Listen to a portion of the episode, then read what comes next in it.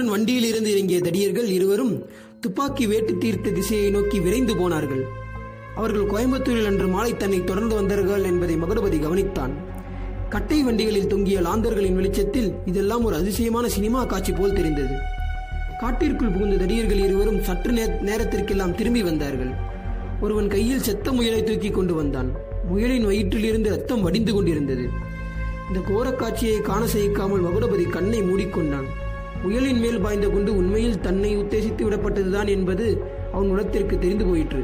ஆமாம் பக்கத்து காட்டில் ஏதோ சலசலப்பு சத்தம் கேட்டுதான் கவுண்டர் மோட்டாரை நிறுத்தி இருக்கிறார் தாம் தேடி வந்த ஆசாமி அங்கே காட்டில் ஒளிந்து கொண்டிருக்கலாம் என்று எதிர்பார்த்துத்தான் துப்பாக்கி வேட்டு தீர்த்திருக்கிறார் அர்த்தராத்திரியில் முயலை வேட்டையாட அவர் வரவில்லை என்பது நிச்சயம். மனித வேட்டையாடத்தான் வந்திருக்கிறார்.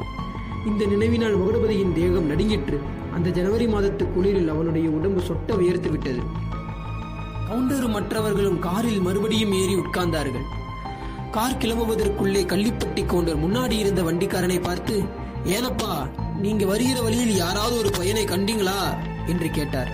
அப்போது செங்கோடன் மகுடபதி இரண்டு பேருடைய நெஞ்சம் பட் என்று அடித்துக் கொண்டனர். முன்வண்டிக்காரன் இல்லைங்களே ஒரு ஈ காக்காய் கூட வழியிலே கிடையாது என்று பதில் சொன்னது காதில் விழுந்த பிறகுதான் அவர்களுடைய பதட்டம் அடங்கிற்று. கார் உடனே கிளம்பி கட்டை வண்டிகள் எல்லாவற்றையும் தாண்டி கொண்டு சாலை புழுதியை அமோகமாக கிளப்பி விட்டுவிட்டு அதிவேகமாய் சென்று மறைந்தது. பிறகு செங்கோட கவுண்டன் மகுடபதியை பற்றி மேலும் விசாரித்தான். கடைசியில் தம்பி நான் சொல்றதை கேள். என் மாமியார் வீடு சேவல் பாளையத்தில் தான் இருக்கிறது. கோழி கூப்பிடுகிற நேரத்திற்கு அங்கே போய் சேருவோம். உன்னை என் மாமியார் வீட்டில் விட்டுவிட்டு போகிறேன். நன்றாய் பார்த்துக் கொள்வார்கள். பகலெல்லாம் படுத்து தூங்கு. திரும்ப நான் ராத்திரி வருகிறேன். பேசாமல் இன்னொரு ஊருக்கு வந்துவிடு. காங்கிரசும் காந்தியும் சுயராஜ்யமும் கொண்டு வருகிற காரியம் நீ ஒருவன் இல்லாததனாலே கெட்டுப்போய் விடாது என்றான். மகுடபதியும் உடம்பும் மனமும் சோர்ந்து இருந்தான் அந்த நிலைமையில் செங்கோட கவுண்டன் சொன்னது அவனுக்கு பக்குவமாய்ப்பட்டது. ஆகட்டும் என்றான் மகுடபதி ஆனால் வண்டி கடகடவென்று ஆடிக்கொண்டு போய் கொண்டிருந்தது. அவன் மனசும் முதலாடி கொண்டிருந்தது. வாஸ்தவன்தான் காங்கிரசும் காந்தி மகானும் நான் ஒருவன் இல்லாமலே காரியத்தை பார்த்துக் கொள்வார்கள். ஆனால் செந்திருவின் கதி என்ன? அவளும் எப்படியாவது போகட்டும் என்று விட்டுவிடுகிறதா? என்ற கேள்வி அவன் மனதில் எழுந்து கொண்டே இருந்தது. அப்படியே கண்ணயர்ந்து விட்டான். கோயம்புத்தூருக்கு இப்பால் ஆறு மைல் தூரத்தில் சேவல்பாளையம் கிராமம் இருக்கிறது. பெரிய சாலையில் இருந்து பிரிந்து ஒரு மைல் தூரம் குறுக்கு பாதையில் போக வேண்டும். செங்கோடன் அங்கே தன் வண்டியை பிரித்து ஓட்டிக்கொண்டு போய் சேவல்பாளையம் சின்னசாமி கவுண்டர் வீட்டில் மகுடபதியை விட்டான். சின்னசாமி கவுண்டர் காலமாகி கொஞ்ச காலம் ஆயிற்று செங்கோடனுடைய மாமியாரும் கல்யாணமாகாத ஒரு மைத்தினியும் இரண்டு மைத்தினர்களும் தான் இருந்தார்கள். மைத்துனர்கள் சிறு பிள்ளைகள். அவர்கள் காங்கிரஸ் தொண்டன் மகுடபதியை பற்றி ரொம்பவும் கேள்விப்பட்டிருக்கிறார்கள். மகுடபதிக்கு அந்த வீட்டில் ராஜோபச்சாரம் நடந்தது. செங்கோடன் வண்டியுடன் கோயம்புத்தூருக்கு கிளம்பிய போது மகுடபதி அவனிடம் அண்ணாச்சி கோயம்புத்தூரில் எனக்கு அவசியமாக ஒரு காரியமாக வேண்டும். உன்னால் முடியக்கூடிய காரியம்தான் செய்து வருவாயா? என்று கேட்டான். ஆகட்டும் என்ன காரியம்? என்றான் செங்கோடன். பிரமாதம் ஒன்றுமில்லை.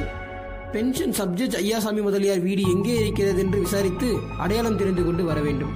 அவரிடம் ஒரு முக்கியமான காரியம் எனக்கு இருக்கிறது. அதை முடித்துக்கொண்டு பிறகு ஊருக்கே வந்து விடுகிறேன் என்றான் மகுடபதி. சரி என்று சொல்லிவிட்டு செங்கோடன் போனான். மகுடபதி அன்று முழுவதும் ஓய்வெடுத்துக் கொண்டு இளைப்பாறினான். எப்படியோ அந்த வீட்டில் அவன் அறியாத மன அமைதியை அவன் அனுபவித்தான். வீட்டு பிள்ளைகள் இரண்டு பேரும் மகுடபதியிடம் கலகலவென்று பேசிக்கொண்டும் காங்கிரசையும் காந்தியையும் சிறைவாசத்தையும் பற்றி கேட்டுக்கொண்டுமே இருந்தார்கள். அடிக்கடி அவர்கள் மகாத்மா காந்திக்கு ஜே பாரத மாதாவுக்கு ஜே மகுடபதிக்கு ஜே என்று கோஷமிட்டு புன்னகையுடன் மகுடபதியை கடைக்கண்ணால் பார்த்தார்கள். அவர்களுடைய அக்காவுக்கு பதினேழு பதினெட்டு வயது இருக்கும். படிப்பில்லாத பட்டிக்காட்டு பெண்தான். ஆனால் முகத்திலே நல்ல குறுகுறுப்பு இருந்தது. அவள் சுறுசுறுப்பாக அங்கும் இங்கும் ஓடியாடி வீட்டு வேலைகளை கவனித்துக் கொண்டிருந்தாள். இடையிடையே மகுடபதியின் பேரில் ஒரு கடைக்கன் பார்வையை மின்வெட்டை போய் வீசிவிட்டு போனாள். இந்த மாதிரி ஒரு பெண்ணை கல்யாணம் செய்து கொண்டு சிவனே என்ற அமைதியான கிராம வாழ்க்கை ஏன் நடத்தக்கூடாது என்ற மகுடபதி எண்ணினான். செங்கோடனுடைய மாமியாருடன் அவன் பேசிக் கொண்டிருந்த போது இறந்து போன பாவாயியை பற்றியும் அவளுக்கு கள்ளிப்பட்டி கவுண்டருடன் நடந்த கல்யாணத்தை பற்றியும் அவர்களுடைய இல்வாழ்க்கையை பற்றியும் பல விவரங்கள் அறிந்தான். பாவாயி தான் அந்த வீட்டின் மூத்த பெண். கள்ளிப்பட்டி கவுண்டரின் முதல் மனைவிக்கு குழந்தைகள் இல்லாதையால் பாவாயியை இரண்டாம் தரமாக கொடுத்தார்கள். பாவாய்க்கு ஆண் குழந்தை பிறந்ததால் கள்ளிப்பட்டியின் கவுண்டரின் பெரிய சொத்து முழுவதும் அந்த குழந்தைக்கு வரும் என்று ஆசைப்பட்டு கொடுத்தார்கள். பாவாய்க்கு அவ்வி அவ்விதமே ஆண் குழந்தையும் பிறந்தது. ஆனால் அதற்கு பிறகு கள்ளிப்பட்டி கவுண்டர் மூன்றாம் தரம் கல்யாணம் செய்து கொண்டார். பாவாயியின் பிள்ளைக்கு நாலு வயதான போது பாவாயி இரண்டாவது பிரசவத்திற்காக பிறந்த வீட்டிற்கு வந்திருந்தாள். கள்ளிப்பட்டி கவுண்டருக்கு அவள் மேல் எப்படியோ வெறுப்பு உண்டாகி அவளை அடித்து உபத்திரவப்படுத்த ஆரம்பித்தார். இதனால் தானோ என்னமோ பாவாய்க்கு அகால பிரசவமாக குறைபிறந்து தாயாரும் இறந்து போனாள். அதே சமயத்தில் அவளுடைய நாலு வயது பிள்ளையும் காணாமல் போய்விட்டது. கள்ளிப்பட்டி கவுண்டருக்கு பாவாய் இருந்ததில் துக்கம் இல்லை ஆனால் பிள்ளை காணாமல் போனது பற்றி அவருக்கு துக்கமும் கோபமும் அசாத்தியமாய் இருந்தன. பாவாயியுடன் அவர் துணைக்கு அனுப்பியிருந்த வேலைக்கார பெரியண்ணன் மேலும் அவருடைய சகல செங்கோட கவுண்டன் மேலும் அவருக்கு சந்தேகம் ஒன்று உதித்திருந்தது. அவருடைய கோபத்துக்கு பயந்து பெரியனன் கண்டிக்கு ஓடிப்போய் விட்டான். செங்கோட கவுண்டன் அவரிடம் அகப்பட்டுக் கொண்டு உயிருடன் தப்பியவாறு பெரும்பாடாகிவிட்டது. மகுடபதி இன்னும் கொஞ்சம் விசாரித்து அப்போது கண்டிக்கு தப்பி ஓடிய பெரியண்ணன் தான் குடிப்பே குடி குடிப்பேயனிடமிருந்து தப்பிவித்த பெரியண்ணன் என்று தெரிந்து கொண்டான். ஐயோ பெரியண்ணனை மறுபடியும் காண்போமா? என்று அவனுடைய மகம் தத்தளித்தது. அன்றிரவு செங்கோடன் கோயம்புத்தூரில் திரும்பி வந்தான். மாஜி சப்ஜெக்ட் ஐயாசாமி முதலியாரின் விலாசத்தை திட்டமாக விசாரித்துக் கொண்டு வந்து மகுடபதியிடம் தெரிவித்தான். ஒரு அநியாய கேஸ் சம்பந்தமாக யோசனை கேட்க வேண்டியிருக்கிறது என்றும் அவரை கண்டு பேசிவிட்டு உடனே வேங்கைப்பட்டிக்கு வந்துவிடுவதாக மகுடபதி செங்கோடனிடம் கூறி வேங்கைப்பட்டியில் தன் தாயாரை பார்த்து அவ்விதம் தெரிவிக்கும்படி கேட்டுக் கொண்டான். மறுநாள் காலையில் செங்கோடன் தன்னுடைய கிராமமான காட்டுப்பாளையத்துக்கும் மகுடபதி கோயம்புத்தூருக்கும் கிளம்பினார்கள்.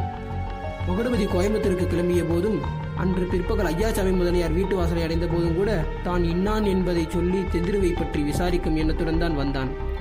ஆனால் செவி மந்தமுள்ள முதலியாரின் மனைவி தவிசு பிள்ளையா என்று கேட்டபோது அம்மாதிரி தவிசு பிள்ளையாய் நடித்தால் ஒருவேளை சீக்கிரத்தில் உண்மை தெரியலாம் என்ற யோசனை மகுடபதிக்கு உண்டாயிற்று. காங்கிரஸ் விருதுகளின் மகுடபதி சமையல் வேலையும் நன்றாய் கற்றுக்கொண்டிருந்தான் ஆகவே பங்கஜத்தின் தாயாருக்கு சந்தேகம் தோன்றாதபடி அவனால் சமையல் அறையில் வேலை செய்ய முடிந்தது.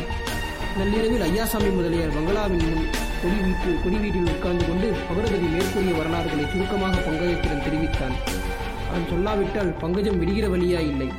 ஆவல் பேத்தியை முற்றவையில் முற்றியவளான பங்கஜம் நிஜ வாழ்க்கையில் நடக்கும் இவ்வளவு அபூர்வ சம்பவங்களை தெரிந்து கொள்ளாமல் விட முடியுமா? ஆகவே மகுடபதி எதையாவது விட்டால் கூட பங்கஜம் நோண்டி எட்டு விஷயங்களை தெரிந்து கொண்டாள். கடைசியாக மகுடபதி இவ்வளவெல்லாம் நான் சிரமப்பட்டதில் என்ன பிரயோஜனம் ஒன்றுமில்லை. நாளைக்கே நான் மறுபடியும் பகிரங்கமாக மறியல் செய்து ஜெயிலுக்கு போய் விடுகிறேன் என்றான். உடனே அவன் இல்லை இல்லை. மாறினாலும் ஆட்சி மானங்கட்டி ஆட்சி இந்த கைத்துப்பாக்கியை எடுத்துக்கொண்டு போய் அந்த கார்கோட கவுண்டரை சுட்டுக் கொன்று விட்டு போலீசிடம் நேரே போய் ஒப்புக்கொண்டு விடுகிறேன் என்றான். பைத்தியம்தான் என்றால் பங்கஜம். யாரை சொல்கிறார்? ஆமாம் பைத்தியம் உமக்குதான். என் தோழிக்கு இல்லை. அதை எப்படி சொல்கிறாய்? உனக்கு என்னமாய் தெரியும்? சொல்லுகிறேன் கேளும். மூன்று வருஷத்துக்கு முன்னால் நானும் செந்திருவும் மயிலாப்பூரில் அடுத்தடுத்த வீட்டில் இருந்தோம் அப்போது நான் ஒரு கதை எழுதினேன். அதில் கதாநாயகி ஒரு துஷ்டனிடம் அகப்பட்டுக் கொண்டு விடுகிறாள். என்னை கல்யாணம் செய்து கொள் என்று அந்த துஷ்டன் வற்புறுத்துகிறான். மனோன்மணி கதாநாயகி மாட்டேன் என்கிறாள். அவனுடைய பலவந்தத்திலிருந்து அவள் எப்படி தப்புவது? இதற்கு ஏதாவது யுக்தி கண்டுபிடிப்பதற்கு நான் யோசித்தேன். எவ்வளவோ யோசித்தும் யுக்தி ஒன்றும் தோன்றவில்லை. செந்திருவிடம் கேட்டேன். அவள் உடனே மனோன்மணிக்கு பைத்தியம் விட்டதாக வையேன் என்றாள். அடி சுட்டி வேஷான யோசனையடி என்றேன். அன்று சிந்திரு என் கதைக்கு கூறிய யுக்தி இப்போது அவளுக்கு நிஜமாகவே உபயோகப்பட்டிருக்கிறது. அதை ஞாபகப்படுத்திக் கொண்டுதான் என் சமத்து தோழி இப்போது பைத்தியம் போல் நடிக்கிறாள். இது மட்டும் நிஜமாயிருந்தால் என்றான் மகுடபதி அளவற்ற அவளுடன் சந்தேகமே இல்லை என் மனது சொல்லுகிறது என் தோழிக்கு நிஜ பைத்தியம் இல்லை என்று. அப்பா சொல்லும்போதே எனக்கு இது தோன்றிவிட்டது. ஆனால் அவரிடம் சொல்ல போன பிரயோஜனமில்லை என்று பேசாமல் இருந்து கொண்டேன். செந்திரு சமர்த்தே சமர்த்து. ஆனானப்பட்ட கார்கோட கவுண்டரையும் போலீஸ் சூப்பரிண்டென்டையும் என் அப்பாவையும் கூட தனக்கு பைத்தியம் என்று நம்பும்படி நடித்திருக்கிறாளே. அந்த கெட்டிக்காரையை எப்படியாவது விடுதலை செய்ய வேண்டியது நம்முடைய பொறுப்பு என்றாள் பங்கஜம். உன்னையும் பொறுப்பில் சேர்த்து கொண்டதற்காக ரொம்ப சந்தோஷம் என்றான் மகுடபதி. உம்மிடம் ஏதாவது பணம் இருக்கிறதா? என்று பங்கஜம் கேட்டாள். காலனா கூட இல்லை வேங்கைப்பட்டிக்கு போய் எடுத்துக்கொள்ள வேண்டும். சற்று பொறும் என்று சொல்லிவிட்டு பங்கஜம் வீட்டுக்குள்ளே சென்றாள். ஐந்து நிமிடத்திற்கெல்லாம் திரும்பி வந்து மகுடபதியின் கையில் சில பத்து ரூபாய் நோட்டுகளை கொடுத்தாள். உடனே இப்போது கிளம்பும். பொழுது விடிந்து இங்கே இருந்தால் அப்பா பார்த்து விடுவார். அம்மாவை ஏமாற்றி ஏமாற்றியதைப் போல் அவரை ஏமாற்ற முடியாது. அவர் தெரிந்து கொண்டால் ஏதாவது அனர்த்தமாய் முடிந்தாலும் முடியும். போகிறேன். போய் என்னத்தை செய்வது? என்னத்தை செய்வதா? போய் மூன்று வேளையும் சாப்பிட்டு விட்டு சௌக்கியமாய் படுத்து தூங்குவது? ஒரு அனாதை பெண் என்ன கனியறிந்தால் உனக்கென்ன? அவளுக்காக என் உயிரையும் கொடுக்க தயாரி தயாராயிருக்கிறேன். ஆனால் என்ன செய்கிறது என்றுதான் தெரியவில்லை. சரி நான் சொல்லிக் கொடுக்கிறேன். இந்த பணத்தை எடுத்துக்கொண்டு போய் தேவகிரி எஸ்டேட்டுக்கு பக்கத்தில் ஒரு ஊரில் இருந்து கொள்கிறது. எஸ்டேட் பங்களாவில் உள்ள வேலைக்காரர்களை எப்படியாவது சிநேகம் செய்து கொள்கிறது.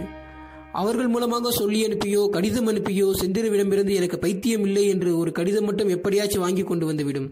அப்புறம் அவளை மீட்டுக் கொண்டு வந்து நான் ஆயிற்று என்றாள் பங்கஜம். மகுடபதி அவளுக்கு நன்றியும் வந்தனமும் கூறத் தொடங்கினான்.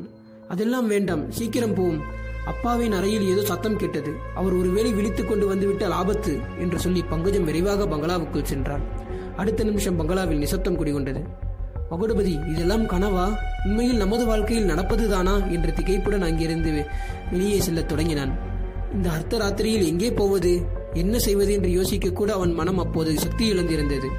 உணவில்லாத இயந்திரம் போல் சத்தம் செய்யாமல் காம்பவுண்ட் கேட்டின் கதவை திறந்து வெளியே வந்தான். வெளியே வந்து திரும்பியதும் சுவரோரத்தில் அவனுக்கு எதிரே தோன்றிய தோற்றத்தைக் கண்டு அப்படியே விடவிடத்து நின்றான்.